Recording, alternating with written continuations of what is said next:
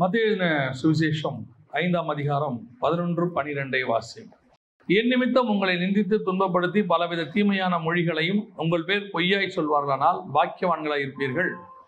சந்தோஷப்பட்டு களி கூறுங்கள், பரலோகத்திலே உங்கள் பலன் மிகுதியாயிருக்கும். உங்களுக்கு முன்னிருந்த தீர்க்கதரிசிகளையும் அப்படியே துன்பப்படுத்தினார்களே. கண்களை மூடுவோம். நல்ல தகப்பனே, எங்கள் சர்வ வல்லமையுள்ள ஆண்டவரே, இந்த அருமையான நேரத்திற்கு ஸ்தோத்திரம். நாங்கள் கூடி வருவதற்கு நீர் பாராட்டி இருக்கிற தயவுக்காய் நன்றி. உங்களுடைய சமூகத்தில் வந்து உட்காரவும், மை ஆராதிக்கவும், மகிமைப்படுத்தவும், கனப்படுத்தவும், சாட்சிகளை கேட்கவும் நீ தந்த தயவுக்காக நன்றி. இப்பொழுதும் ஆண்டவரே, நீர் எங்களோடு கூட இடைபெற போகிறதான ஒரு நேரம். உடைய வார்த்தையை அனுப்பி தேவனாகிய கர்த்தர் எங்களோடு கூட பேசுவீராக, இடைபடுவீராக. தேவ ஆவியானவர் நீர் வந்திருக்கிற ஒவ்வொருத்தரோடும் பேசுவீராக.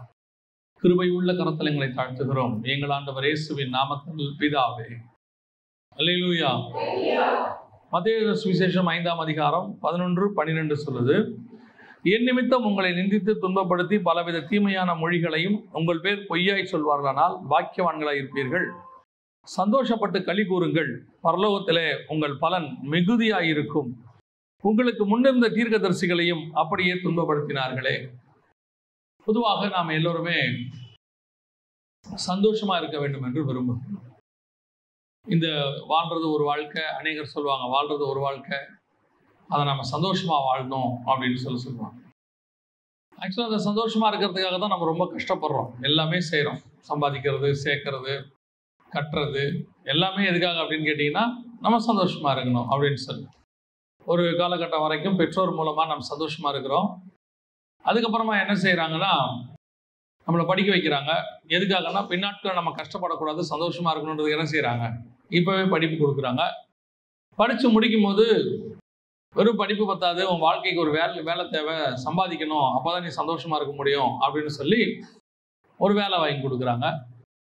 வேலை நல்லா சம்பளம் வந்த உடனே இது இல்லை சந்தோஷம், கல்யாணம் பண்ணி வச்சாதான் உண்மையான சந்தோஷம் அப்படின்னு சொல்லி ஒரு கல்யாணம் பண்ணி வைக்கிறாங்க. நமக்கு சந்தோஷமா இருக்கிறோமா இல்லையாங்கிறது அப்புறம் வேற விஷயம். கல்யாணம் பண்ண பிறகு அப்புறம் கல்யாணம் பண்ணி வைக்கிறாங்க. கல்யாணம் பண்ண உடனே கல்யாணம் பண்ணுறது ஒரு பெரிய சந்தோஷம் இல்லை, ஒரு குழந்தை பிறந்தாதான் அந்த குடும்பத்தில் ஒரு சந்தோஷம். இல்லைன்னா பாவம் அவங்க 2 பேருன்றுவாங்க. அந்த 2 பேரும் கல்யாணம் பண்ணவங்களுக்கு குழந்தை இல்லாட்டி என்ன சொல்லிடுவாங்க, பாவம் அவங்களுக்கு குழந்தையே இல்லை, என்ன போங்க ஒரு சந்தோஷமே இல்லை அந்த குடும்பத்தில் அப்படிம்பாங்க. அப்போ சந்தோஷங்கிறது எதுன்னு இருக்குது, அடுத்து குழந்தை பிறக்கிறதுல இருக்குது. அப்போ குழந்தை பிறந்த பிறகு என்ன சந்தோஷம் அப்படின்னு கேட்டிங்கன்னு சொன்னால் திருப்பி அதே பழைய ருட்டீன். இந்த பிள்ளையை வளர்த்து அதுக்கு ஒரு படிப்பு கொடுத்து அதுக்கு ஒரு கல்யாணம் பண்ணி அதுக்கு ஒரு குழந்தை பிறந்தா அதுக்கு ஒரு சந்தோஷம், பேர பிள்ளையை பார்க்கறதுல. இப்படி இந்த சந்தோஷம் ரவுண்ட் அடிச்சுக்கிட்டே இருக்குது. ஆக்சுவலாக உண்மையான சந்தோஷம் அப்படிங்கிறது எதில் தான் இருக்குது, எப்படி தான் போகுது அப்படின்னா ஒவ்வொரு காலகட்டத்திலும் இந்த சந்தோஷம் மாறுகிறது. இதுக்கு நடுவில் ரட்சிக்கப்படாமல் இருந்தால் டிவி பார்க்குறதுல ஒரு சந்தோஷம், கிரிக்கெட் பார்க்குறதுல ஒரு சந்தோஷம், சினிமா பார்க்குறதுல ஒரு சந்தோஷம். ரட்சிக்கப்பட்டுட்டோம் அப்படின்னு கேட்டிங்கன்னா சர்ச்சுக்கு வர்றதுல ஒரு சந்தோஷம், பண்டிகை கொண்டாடுறதுல ஒரு சந்தோஷம், அப்புறம் ட்ரெஸ் வாங்குறதுல ஒரு சந்தோஷம். இப்படி இந்த சந்தோஷமானது அப்படி பார்த்தா பிரிஞ்சு இருக்குது. யாருக்கு எது சந்தோஷம் அப்படிங்கிறது, இந்த குழந்தைங்களுக்கு வேறு சந்தோஷம் இருக்குது, பெரியவங்களுக்கு வேறு சந்தோஷம் இருக்குது, குடிக்கிறவங்களுக்கு ஒரு சந்தோஷம் இருக்குது, அப்படி எல்லாரும் வச்சுருக்காங்க, ஒரு சந்தோஷத்தை வச்சுருக்கிறாங்க. ஆனால் இங்கே உண்மையான சந்தோஷம் எது, மெய்யான சந்தோஷம் எது? நாம் அத்தனை பேருமே இந்த சந்தோஷத்துக்கு தான் இயங்குகிறோம். அப்பப்போ வருது, அப்பப்போ போகுது, டெம்பரவரி. இங்கே இருக்கிற எல்லாமே டெம்பரவரி, எதுவுமே பர்மனெண்ட் கிடையாது. இந்த பூமியில் நீங்கள் பார்க்குற எல்லாம் டெம்பரவரி, சந்தோஷமும் டெம்பரவரி. உண்மையான சந்தோஷம் எது, மெய்யான சந்தோஷம் எது அப்படின்னு பார்த்தா இயேசு ஒரு சந்தோஷத்தை வித்தியாசமா சொல்றாரு. ஒரு சந்தோஷத்தை குறித்து சொல்லும் பொழுது வித்தியாசமா சொல்றாரு. என்ன சொல்றாருன்னா, என் நிமித்தம் உங்களை நிந்தித்து பலவித தீமையான மொழிகளை உங்கள் பேர் பொய்யாய் சொல்வார்களானால் என்னவாயிருப்பீர்கள், பாக்கியவான்களாய் இருப்பீர்கள். சந்தோஷப்பட்டு களி கூறுங்கள். இதுக்கு எதுக்கு நான் சந்தோஷப்படணும்? இப்படி யாராவது சொன்னா நான் சந்தோஷப்பட முடியுமா? என்னை பற்றி பொய்யான காரியம் சொன்னால் சந்தோஷன்றது விட்டுருங்க, என்னை பற்றி மெய்யா சொன்னாலே சந்தோஷப்பட முடியுமா? என்னை பற்றி ஒருத்தர் உண்மையை சொல்கிறாரு, உண்மையை பற்றி இன்னைக்கு பேசுகிறாங்கன்னு வச்சுக்கோங்க. இன்னைக்குதான் யூடியூப்லாம் வந்துருச்சு, அப்போ அதை பேசுகிறாங்க, உண்மையாக பேசுகிறாங்கன்னே வச்சுப்போம். உங்களால் அதை பார்த்து சந்தோஷப்பட முடியுமா? என்னை பற்றி உண்மையை பேசிட்டாங்க, பரவாயில்ல, ரொம்ப சந்தோஷமாக இருக்குது, நான் எவ்வளோ பெரிய திருடங்கிறத அவங்க சொல்லிட்டாங்க, நான் எவ்வளோ பெரிய ஆள், எவ்வளோ மோசமானவங்கிறத அவங்க சொல்லிட்டாங்க, சந்தோஷப்படுவீங்களா? சந்தோஷம் வராது. இப்போ இயேசு என்ன சொல்கிறாரு, உங்களை பற்றி என் நிமித்தம் பொய்யாய் சொல்வார்களானால், இயேசுவின் நிமித்தம் பொய்யாய் சொல்வார்களானால் நீங்கள் என்னவாயிருங்கள், சந்தோஷப்பட்டு களி கூறுங்கள். அதில் ஒரு வார்த்தை சொல்றாரு, உங்களை நிந்தித்து துன்பப்படுத்தி. இதுக்கு பின்னாடி ஒரு சந்தோஷம் இருக்கு. இந்த இதுல வந்து ஒரு பிராக்டிக்கலான விஷயத்தை நான் உங்களுக்கு சொல்றேன். இந்த பூமியிலே கிறிஸ்துவின் நிமித்தம் படக்கூடிய சந்தோஷம், மற்ற சந்தோஷம்லாம் இருக்கு, நான் இல்லைன்னு சொல்லலை. அது அவ்வப்போது வரும் போகும், நீங்கள் அனுபவிக்கிறீர்கள். அந்தந்த காலகட்டத்தில் அது ஆண்டவர் கொடுக்குறாரு, போகுது, அது வேற விஷயம். இதெல்லாம் தாண்டி ரட்சிப்பின் சந்தோஷம்னு ஒன்று இருக்குது. 51ஆம் சங்கீதத்தில் தாவீது சொல்றாரு, அது உங்களுடைய ரட்சணிய சந்தோஷத்தை என்னை விட்டு எடுக்காமலும் அப்படிங்கிறாரு. அது ரட்சிக்கப்பட்ட உடனே நம்ம ஆத்மாக்குள்ள வரக்கூடியதான ஒரு சந்தோஷம், அதெல்லாம் இருக்கு, இல்லைன்னு சொல்லலை. இதையெல்லாம் தாண்டி நான் அடுத்த லெவலுக்கு சொல்றேன். இதெல்லாம் தாண்டி அடுத்து நீங்க பாத்தீங்கன்னு சொன்னா வசனம் சொல்லுது, என் நிமித்தம் உங்களை நிந்தித்து துன்பப்படுத்தி அப்படிங்கிறது. இது எல்லா நிலையிலும் இருக்கு. நீங்க இயேசுவை ஏற்றுக்கொண்டீங்கன்னா, ஏற்றுக்கொண்ட புதுசுல உங்க வீட்டில் உங்களுக்கு ஒரு துன்பம் உண்டு, ஒரு நிந்தனை உண்டு. ஈவந்தோ நான் சொல்றது, நீங்க கிறிஸ்தவ குடும்பமா இருந்து ரட்சிக்கப்பட்டீங்கன்னா, ரட்சிக்கப்படாத கிறிஸ்தவ குடும்பத்துல இருந்து ரட்சிக்கப்பட்டாலே உங்களுக்கு ஒரு துன்பம் உண்டு. அப்ப யோசிச்சு பாருங்க, ரட்சிக்கப்படாத குடும்பத்தில இருந்து மற்ற மதத்துல இருந்து நீங்க ரட்சிக்கப்பட்டு வரும்போது எவ்வளவு இருக்கும் துன்பம். கிறிஸ்தவர்கள்னு பேர் கிறிஸ்தவர்கள் சொல்ற இடத்துல இருந்து நீங்க ரட்சிக்கப்பட்டு வரும்போது உங்களுக்கு பல துன்பம் இருக்கு, நிந்தனை இருக்குது. அப்படி இருக்கும்போது நீங்க ஒருவேளை இயேசுவை அறியாத மார்க்கத்துல இருந்து வரும்போது அங்கிருந்து வந்து அவங்களுக்கு எவ்வளவு துன்பம் இருக்கும். இதெல்லாம் கிறிஸ்துவின் நிமித்தம் வரக்கூடிய நிந்தை, துன்பம். ஆண்டவர் சொல்றாரு, இது நிமித்தம் நீங்கள் என்ன செய்யுங்கள், சந்தோஷப்பட்டு களி கூறுங்கள். எப்படிங்க சந்தோஷப்பட்டு நான் களி கூறுறது? நான் தான் உபத்திரவத்துக்கு நடுவில் போறேனே. பல நேரங்களில் எங்களுக்கு ஃபோன்கள் வரும், சிலர் வந்து கேட்பாங்க, இன்னும் என் கணவர் ரட்சிக்கப்படல, என் வீட்டார் ரட்சிக்கப்படல. சில நேரத்தில் சொல்லுவாங்க, என் குடும்பத்தில் யாருமே ரட்சிக்கப்படல, சகோதரி ஒரு பெண் மட்டும் ரட்சிக்கப்பட்டிருப்பாங்க. அதெல்லாம் இருக்கிறதுலே கடினமான சுச்சுவேஷன். நம்ம ஈஸியாக சொல்லிடலாம், ஆலோசனை கூட கொடுத்துடலாம். ஆனால் ஆலோசனை சொல்லும் போதே எனக்கு மனசுல கொஞ்சம் கஷ்டம் இருக்கும், எப்படி தான் இவங்கெல்லாம் சமாளிக்கிறாங்களோ. ஒரு வீட்டில் அப்படியே அவர்கள் வந்து தேவனை அறியாத வேறொரு மதத்தை சார்ந்தவர்கள், ரொம்ப ஆர்த்தடாக்ஸ் அவங்க. அதுக்கு நடுவில் இந்த ஒரு பெண் மாத்திரம் ரட்சிக்கப்பட்டாங்க. இவங்க வீட்டுக்குள்ளே இருக்கிறது எவ்வளோ கடினம் தெரியுங்களா? அதாவது இவங்க பைபிள் வாசிக்க முடியாது, ஜெபம் முடியாது, எதுவுமே செய்ய முடியாது. அவங்க வாசிக்கிற மெத்தடு அதெல்லாம் பார்த்தீங்கன்னா வித்தியாசமாக இருக்கும். போய் குளிக்க போகும்போது பாத்ரூமில் நின்று பைபிள் வாசிக்கிறது, அதுவும் பைபிளை கொண்டு போக முடியாது, பேப்பரை கிழிச்சு கொண்டு போவாங்களாம், பைபிள் பேப்பரை கிழிச்சு கொண்டு போவாங்களாம், வாசிச்சுட்டு தூக்கி போட்டுருவாங்களாம். சில நேரத்தில் அது ஒரு சகோதரி சொன்னாங்க, கசக்கி முழுங்கிடுவாங்களாம், ஏன்னா தூக்கி போகிறதுக்கு மனசு வராதான். அப்படி அவங்க ஒரு சகோதரி சொன்னாங்க, எங்கள் வீட்டில் யாருமே கண்டுபிடிக்க முடியாத இடத்துல நான் பைபிளை மறைச்சி வச்சிருக்கிறேன் அப்படிமா. இதுக்கு நடுவில் ஒருவேளை அவர்கள் இயேசுவை ஏற்றுக்கொண்டார்கள்னு தெரிஞ்சிருச்சுன்னு வச்சுக்கோங்க, அது அதை விட பாடு. அதுக்கப்புறம் சிசிடிவி கேமராவே வேணாம், வீட்டில் இருக்கிற எல்லா கண்ணும் அவங்கள தான் பார்த்துக்கிட்டு இருக்கோம். என்ன ஃபோன் பார்த்தா கூட என்ன பார்க்குற, யார்கிட்ட பேசினா, யார்கிட்ட பேசுகிற, கொஞ்சம் வெளியே போனால் போதும் எங்கே போகிற, அப்படி பயங்கர ஸ்ட்ரிக்ட் ஆயிரும். ஆண்களுக்கே இது கஷ்டம், பெண்கள் நிலைமையை நினச்சி பாருங்க. அப்போ இயேசு சொல்கிறாரு, இது நிமித்தம் நீங்கள் சந்தோஷப்படுங்கள். அது எப்படிங்க சந்தோஷப்படுறது? இவ்வளோ கஷ்டத்தை நான் அனுபவிச்சுருக்கிறேன், இவ்வளோ கஷ்டத்துக்கு நடுவில் நான் கடந்து போய் கொண்டிருக்கிறேன்.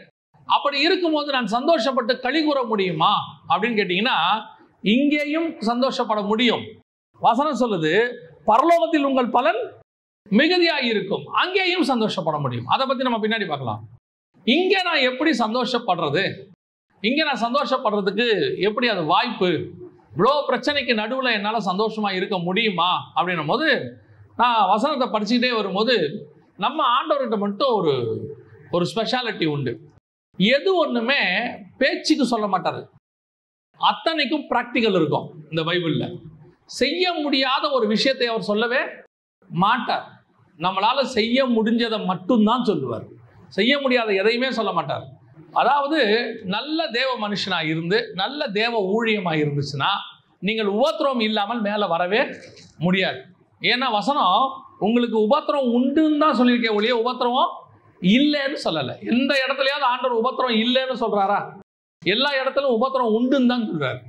அப்படின்னா இந்த உபத்திரவத்துக்கு நடுவில் ஒரு சந்தோஷத்தை கத்தர் கட்டளை இடுகிறார். அந்த சந்தோஷத்தை அனுபவிக்க தெரிஞ்சுக்கணும். இப்போ பாருங்க, ஸ்வீட் சாப்பிட்றது எப்படி இருக்கும், சந்தோஷமா இருக்குமா இருக்காதா? இருக்கும்ல.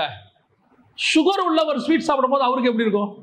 அவருக்கு ஸ்வீட் சாப்பிடணும்னு ஆசை இருக்கும், ஆனால் உள்ளுக்குள்ளே என்ன இருக்கும்? எங்கே சுகர் எகிரிடுமோ, நிறையா சாப்பிடலாமா ஆசை இருக்கும், வேணாம் கொஞ்சமாக எடுத்துக்கிறேன், சாப்பிடாமையும் இருக்க முடியாது. ஆனால் இதே நேரத்தில் பாவக்காய் சாப்பிடும்போது எப்படி இருக்கும்? ஆனால் நல்லா பாவக்காவை பற்றி தெரிஞ்சவங்க எப்படி சாப்பிடுவாங்க? இல்லை ஒரு சுகர் உள்ளவங்களே பாவக்காய் எப்படி சாப்பிடுவாங்க? சந்தோஷமாக சாப்பிடுவாங்க. அதுக்கு நடுவில் அவங்களுக்கு ஒரு சந்தோஷம் இருக்கும், என்னென்னா இது சுகருக்கு நல்லது, உடம்புக்கு நல்லது, இதை சாப்பிட்டா வயிற்றில் இருக்கிற பூச்செல்லாம் செத்துரும். ஆனால் சாப்பிடும்போது கொஞ்சம் எப்படி இருக்கும்? கசப்பாக தான் இருக்கும், ஆனால் கன்ஃபார்மாக இது உடம்புக்கு நல்லது அப்படின்னு சொல்லி அந்த கசப்புலையும் அவர்கள் என்ன செய்கிறார்கள்? ஒரு சந்தோஷத்தை பார்க்கிறார்கள், அதை உணர்கிறார்கள். அதே மாதிரி தான் நம்ம வாழ்க்கையில் பல நேரங்களில் உபத்திரவத்துக்கு நடுவிலே கடந்து போகிறோம். உபத்திரவம் வாழ்க்கையில் நியமிக்கப்பட்ட ஒரு பார்ட், உபத்திரவமே இல்லை, உபத்திரவம் ஒரு பார்ட். ஒரு சூழ்நிலையில் அது வரும், சைக்கிள் மாதிரி ஒவ்வொரு காலகட்டத்தில் வரும். அப்புறம் ஆசீர்வதிக்கப்படுவோம், உயர்த்தப்படுவோம், அடுத்த லெவலுக்கு போவோம். அடுத்த லெவலுக்கு போனால் அங்கே ஒரு சோதனை இருக்கும். இப்போ இயேசுக்கே பாருங்கள், கீழே ஒரு சோதனை, உப்பரிக்கையின் மேலே ஒரு சோதனை, மலைக்கு மேலே ஒரு சோதனை. கீழே சோதிச்சாச்சு, இயேசு ஜெயிச்சிட்டாரு, அதோட விட்டுட்டு போயிட்டானா? இல்லை, மலைக்கு மேலே இயேசு போயிட்டாரு. இப்போவும் சோதனை, சோதனையில் இயேசு ஜெயிச்சிட்டாரு, பிசாசு என்னவாயிட்டான்? பிசாசு எங்கே போயிட்டான்? இயேசு விட்டுட்டு போயிட்டானா? வசனம் சொல்லுது, சில காலம் விலகி இருந்தான், கொஞ்ச நாள் தான், திருப்பி வருவான். அதான் அதுதான் ப்ரொசீஜர், அப்படிதான் இருக்கு பைபிளில். அப்போ நமக்கு இந்த உபத்திரம் வரும்போதெல்லாம் அதுக்கு நடுவில் ஒரு சந்தோஷம் உண்டு. அந்த சந்தோஷத்தை நாம் எப்படி உணர்கிறோம், அதை எப்படி அனுபவிக்கிறோங்கிறதா முக்கியம். இயேசு சொல்றாரு, உங்களை நிந்தித்து துன்பப்படுத்துவார்கள், நீங்கள் சந்தோஷப்பட்டு களி கூறுங்கள். அப்போ இந்த நான் ஏற்கனவே சொன்ன மாதிரி இது பிராக்டிக்கல்.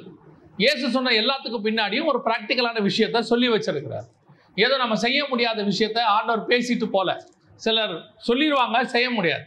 ஆனால் இயேசு சொன்ன அத்தனை விஷயமும், இந்த பைபிளில் இருக்கிற அத்தனை விஷயமும் செய்யக்கூடியது, செய்ய முடியாததே கிடையாது. இப்போ நீங்கள் கவனிங்க, இந்த அப்போஸ்தலர்கள், அதாவது இயேசு கிறிஸ்துவுக்கு அப்புறம் அப்போஸ்தலர்கள் ஊழியத்தை தொடங்குகிறார். ஊழியத்தை தொடங்கும் போது அவர்கள் உபத்திரவத்துக்கு நடுவில் தான் அதை செய்கிறாங்க. இயேசு கிறிஸ்துக்கு அப்புறம் பூமியில் உபத்திரவமே கிடையாது. இயேசு எல்லாவற்றையும் சுமந்து தீர்த்து விட்டார், நாம் உபத்திரவப்பட வேண்டியது அவசியம் இல்லை அப்படின்னு சொன்னால், இயேசுக்கு அப்புறம் ஏன் இவ்வளோ அப்போஸ்தலர்கள் உபத்திரவப்பட்டு சபையை ஸ்தாபிக்கணும் இல்லையா?